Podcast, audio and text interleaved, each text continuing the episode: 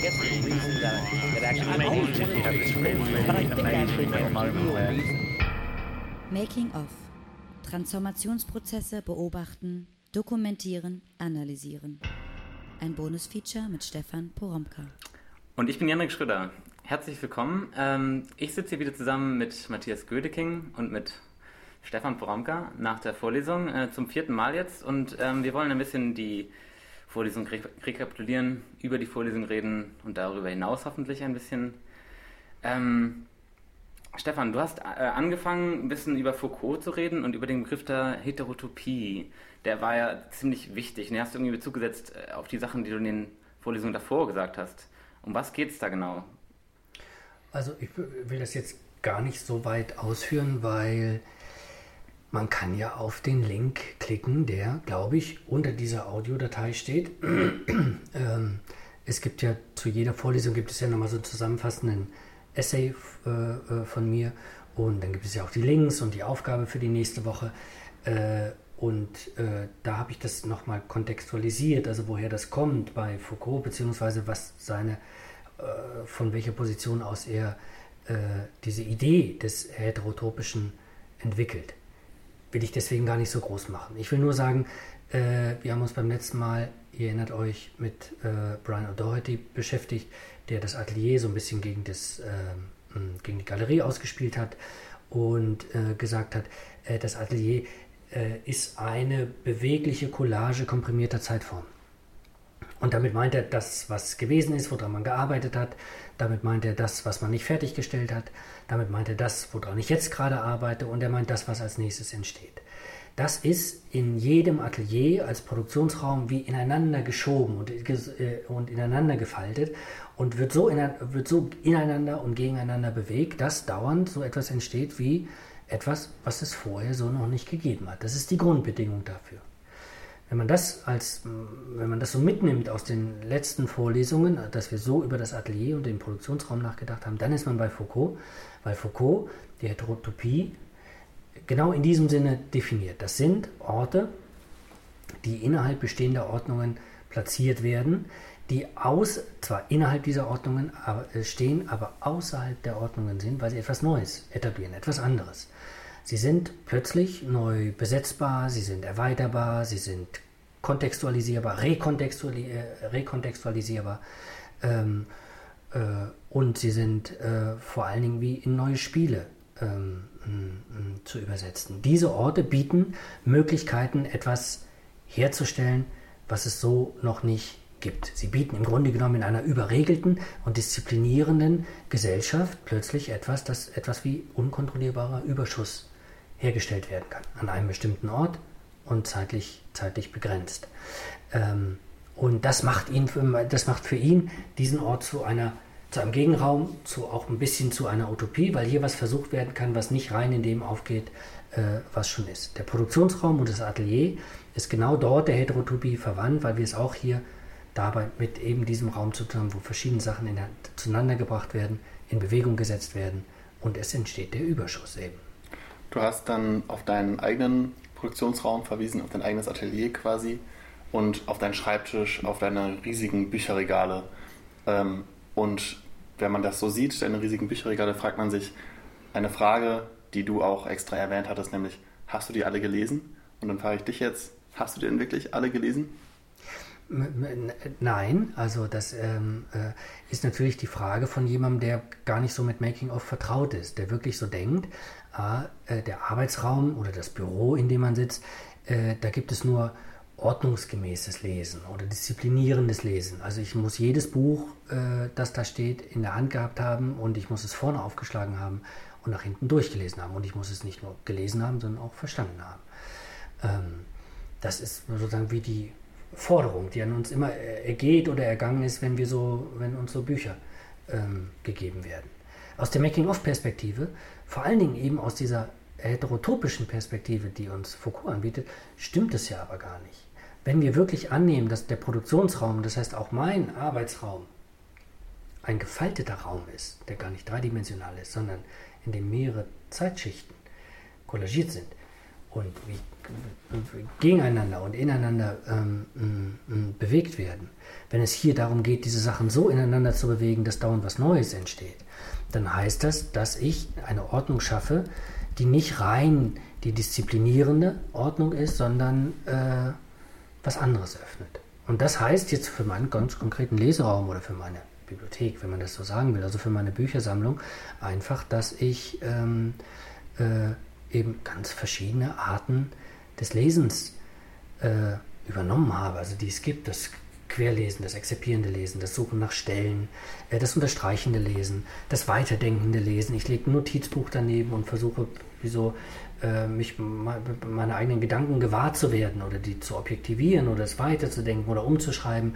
einen Karteikasten daneben zu bauen, in den ich die Sachen exerpiere und verschlagworte, sodass die nochmal aufeinander antworten. Ich gehe aber auch mit den Büchern auf äh, ähm, ganz andere Weise um. Ich habe verwiesen auf dieses Bonmot von Umberto Eco, äh, nachdem man eben nicht jedes Buch gelesen haben muss, das bei einem im Regal steht, sondern man müsse, so sagt es Eco, äh, die, das Buch oder die Bücher nur ab und zu rausnehmen aus dem Regal und so äh, berühren und äh, aufklappen, ein bisschen querlesen, ein bisschen hier gucken, ein bisschen ins Inhaltsverzeichnis gucken. Und so über die Zeit hinweg wird man sehr vertraut damit. Man muss einen Ort für dieses Buch suchen, man muss es zurückstellen, man muss es neu einordnen. Äh, man wird vertraut einfach. Wenn ich das dauernd mit all den Büchern mache, die ich habe, entsteht sowas wie so eine quasi magische Verbindung. Also einfach nur so dadurch, dass sie in Bewegung gehalten werden und dass sie äh, äh über diese Berührung mit mir in, ähm, in ähm, Kontakt kommen. Ich habe jetzt in der Vorlesung gesagt, dass also über dieses das, was wir als Lesen identifizieren, hinaus, ich diese Bücher bei mir in meinem Leseraum in Bewegung halte, also zu Inseln zusammenschiebe, sodass tatsächlich verschiedene Autoren, verschiedene Schreibprojekte, verschiedene äh, Projekte des Nachdenkens äh, wie plötzlich zueinander finden und äh, plötzlich wie Collagen darlegen. Ich nutze meinen Schreibtisch dafür, der sehr groß ist, den ich extra so groß zugesägt habe, als, wie ich immer sage, als eine Art Spieltisch also auf denen die Sachen zusammengeführt werden und so ganz verschiedene, also auch Dinge liegen, die mit den Büchern in Berührung kommen. Und dort liegen keineswegs nur die Bücher, an denen ich gerade arbeite, sondern das, was ich gerade vielleicht geramscht habe irgendwo, das, was mir von irgendwo zugeschickt worden ist, das, was ich aus der Uni mitgebracht habe, ähm, Notizbücher, Zettel und so weiter. Das sieht so ein bisschen durcheinander aus, hat aber äh, zum, also als Sinn, dass ich mit den Sachen äh, spielen kann und dass ich sehen kann, dass durch diese, durch diese Bewegung bestimmte ähm, ähm, Effekte eintreten. Also das ist mir, deswegen habe ich jetzt vorhin meinen Leseraum gezeigt, so unglaublich wichtig. Nicht, weil ich jetzt so protzen will mit diesen vielen Büchern, die ich habe und sagen, hey, guck mal, ne? also das, ähm, das besitze ich, sondern nur, weil ich darauf hinweisen will, dass ich selbst einen Produktionsraum habe, für den ich selbst eine bestimmte Form des Umgangs mit Büchern, des produktiven Umgangs mit Büchern entwickelt habe, der dazu führt, dass ich äh, Texte schreiben kann.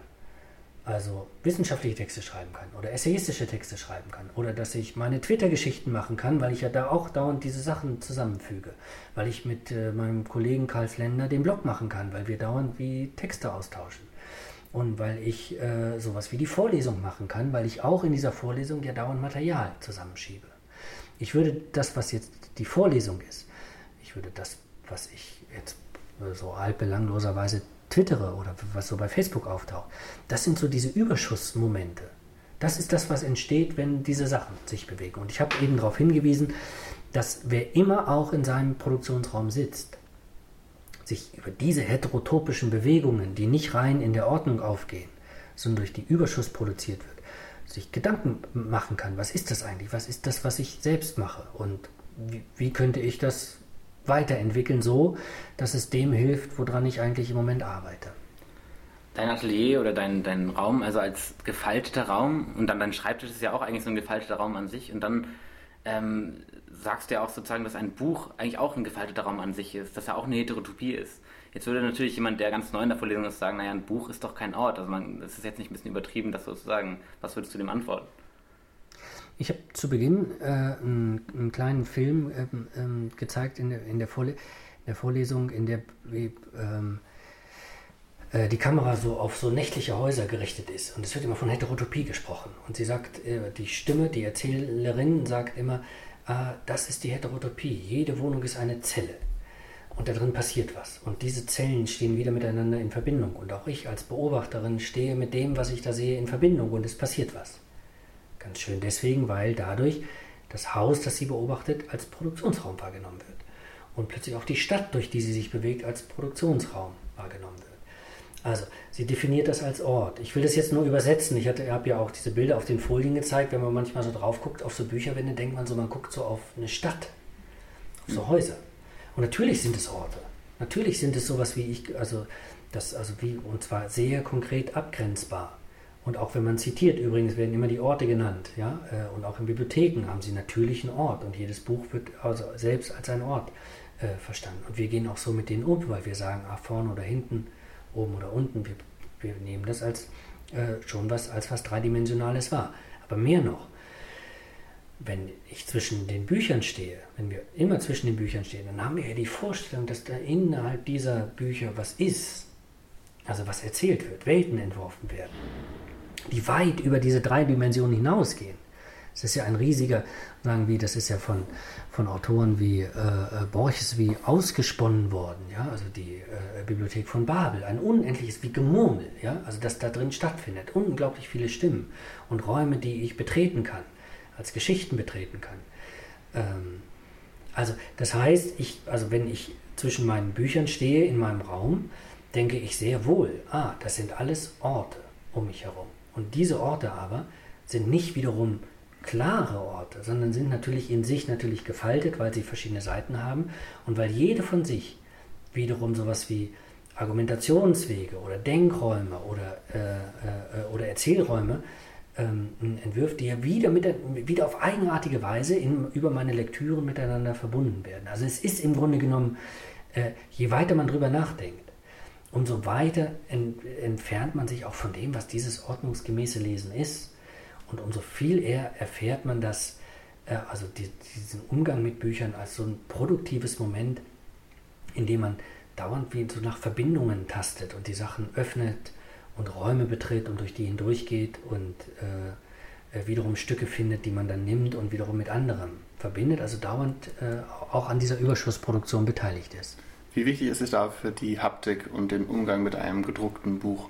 Ähm, einerseits so Sachen wie Anstreichen, Anfassen, äh, spielt natürlich eine Rolle. Andererseits kann man mit Sachen wie Hyperlinks und ähm, der, dem Durchsuchen von Texten, dieses Quer- und An- und Durchlesen ähm, einfacher gestalten. Wenn ich zum Beispiel ein Buch lese und suche nach einem Ort in diesem Buch, ich möchte jetzt das lernen über Heterotopien, dann muss ich ein Buch nicht durchblättern, nach dem Wort suchen, sondern kann danach suchen, nach diesem speziellen Ort. Würdest du sagen, dass das den, den abenteuerlichen Umgang quasi mit einem Buch erleichtert oder eher von dem Abenteuer etwas rausnimmt. Könntest du so, wie du mit gedruckten Büchern umgehst, auch mit elektrischen oder elektronischen Texten arbeiten? Also ähm, grundsätzlich könnten wir mal anfangen, so verschiedene heterotopische Strukturen zu unterscheiden. Also äh, das, der Umgang mit dem Buch oder das Buch an sich ist eine andere Heterotopie als das Smartphone etwa schafft andere Struktur. Gleichzeitig würde ich aber sagen, dass wir natürlich, so wie wir mit Büchern umgehen und mit unserem Smartphone umgehen, ähm, über die Verkopplung von den Büchern und unserer Notizzettel äh, und, äh, und also dem, dem, also was Buch ist, was Smartphone ist, also realer und virtueller Raum, nochmal eine verkoppelte neue heterotopische ähm, hm, Ordnung äh, schaffen. Und ich würde jetzt erstmal, äh, warum auch, gar nicht das eine gegen das andere ausspielen. Ich würde nur erstmal sagen, ah, ist ja interessant. Brian O'Doherty hat uns darauf hingewiesen, jeder Produktionsraum ähm, besteht aus diesen beweglichen Collagen, komprimierter Zeitform. Ah, Foucault erklärt uns was an den Heterotopien, dass die sowas wie Überschussenergien innerhalb bestehender Ordnungen schaffen können, einfach weil sie abgegrenzt sind. Ähm, und äh, die Kultur nutzt das, um, oder, oder wir können das nutzen, um eben was, um, um eben so Produktionen in Gang zu setzen. Und wir können es jetzt historisieren und sagen, ah, okay, die Buchkultur schafft sich bestimmte heterotopische Ordnungen und bietet uns bestimmte Möglichkeiten an. Und die elektrifizierte Kultur des 20. Jahrhunderts bietet uns wiederum neue heterotopische Ordnungen an, durch die wir uns bewegen können, über die wir uns verbinden können und äh, interagieren können und uns sehen können. Und, und das macht natürlich, also die, äh, die, die, die, die äh, digitalisierte Kultur und vor allem die vernetzte Kultur, äh, macht das natürlich nochmal ähm, noch anders. Wir können jetzt einfach sagen, diese Medien schaffen sich verschiedene Produktionsräume, verschiedene Möglichkeiten, einen Überschuss herzustellen. Und jetzt haben wir es natürlich, also mit den Smartphones und mit den aufgeklappten Laptops und den Büchern, die auch noch da sind und den Verbindungen davon, also dem, dem Einscannen und dem Kleinmachen und dem, und dem, dem Verstand, glaube ich, haben wir es mit einer völlig neuen Überschuss, also mit Möglichkeiten der Überschussproduktion zu tun, die manchmal so was völlig Beängstigendes hat, was völlig Beliebiges, als könnte man jetzt einfach wie, ähm, mm, mm, als könnte man jetzt ähm, alles machen und gleichzeitig, als sei man doch jetzt irgendwie wie, wie in neue Welten gesperrt. Jetzt habe ich lange geantwortet auf, auf diese Frage, ich will es einfach nur noch mal kurz fassen. Also erstens, es gibt verschiedene heterotopische Ordnungen. Zweitens, ich würde sie gar nicht gegeneinander ausspielen. Drittens, ich würde sie mit meiner Making-of-Disposition und auch der nervösen Produktivität ausprobieren und integrieren. Das ist ja auch faktisch das, was ich in meiner eigenen Werkstatt mache und woran wir, glaube ich, alle auch in unseren Werkstätten und Produktionsräumen dran sind. Ähm, wenn du gerade von Überschuss geredet hast, ist meine erste Assoziation tatsächlich das Internet. Ne? Das gibt von allem zu viel und alles ist da gleichzeitig und man, es verändert sich die ganze Zeit, man weiß eigentlich nie, wo was ist und es verändert sich jeden Tag. Ist das Internet vielleicht die große neue Heterotopie? Ja, man kann es als äh, sowas beobachten. Wir sehen aber auch im Moment, dass diese äh, Heterotopie was unglaublich Verletzliches äh, hat. Also, äh, ich glaube, den, den, großen Einbruch hat für uns alle die Snowden, äh, äh, die Aufdeckung ähm, der Überwachungsaktivitäten durch Snowden gebracht. Also wo uns plötzlich gesagt wird, ja klar, natürlich nehmen die Geheimdienste das Internet als, als, als Heterotopie wahr. Heterotopien sind immer riskante Orte für die Kultur. Also sie leistet sich zwar diesen Überschuss, also der da hergestellt wird, gleichzeitig versucht sie ihn natürlich einzuhegen und zu kontrollieren.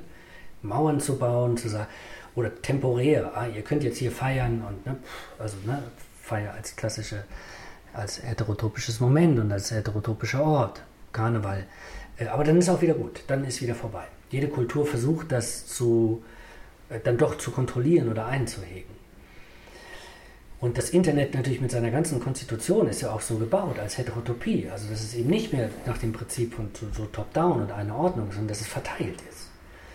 Und zwar so, dass es eben nicht mal zerstört werden kann. Und diese heterotopische Ordnung wird jetzt, und das merken wir, sozusagen wird, wird, so, wird, wird versucht, das einzuhegen und zu kontrollieren und zu durchschauen und sichtbar zu machen, wie als würde man einen Raum, der gefaltet ist, der eigentlich völlig undurchsichtig ist, dauernd irgendwas produziert und evolviert, von dem man gar nicht weiß, was das ist, und noch ein Darknet herstellt, ja, also großer Mythos, der jetzt auch nochmal heterotopisch wie so drunter genagelt wird ähm, in unserer Vorstellung. Ähm, und das jetzt aber versucht wird, ihn durchsichtig zu machen. Wie als könnten wir zu jeder Zeit, an jedem Ort, überall und immer durchgreifen auf das, was da eigentlich passiert. In dem Sinne, also glaube ich, hat das Netz eine ganze Zeit lang heterotopische Qualität gehabt, auch utopische Qualität gehabt.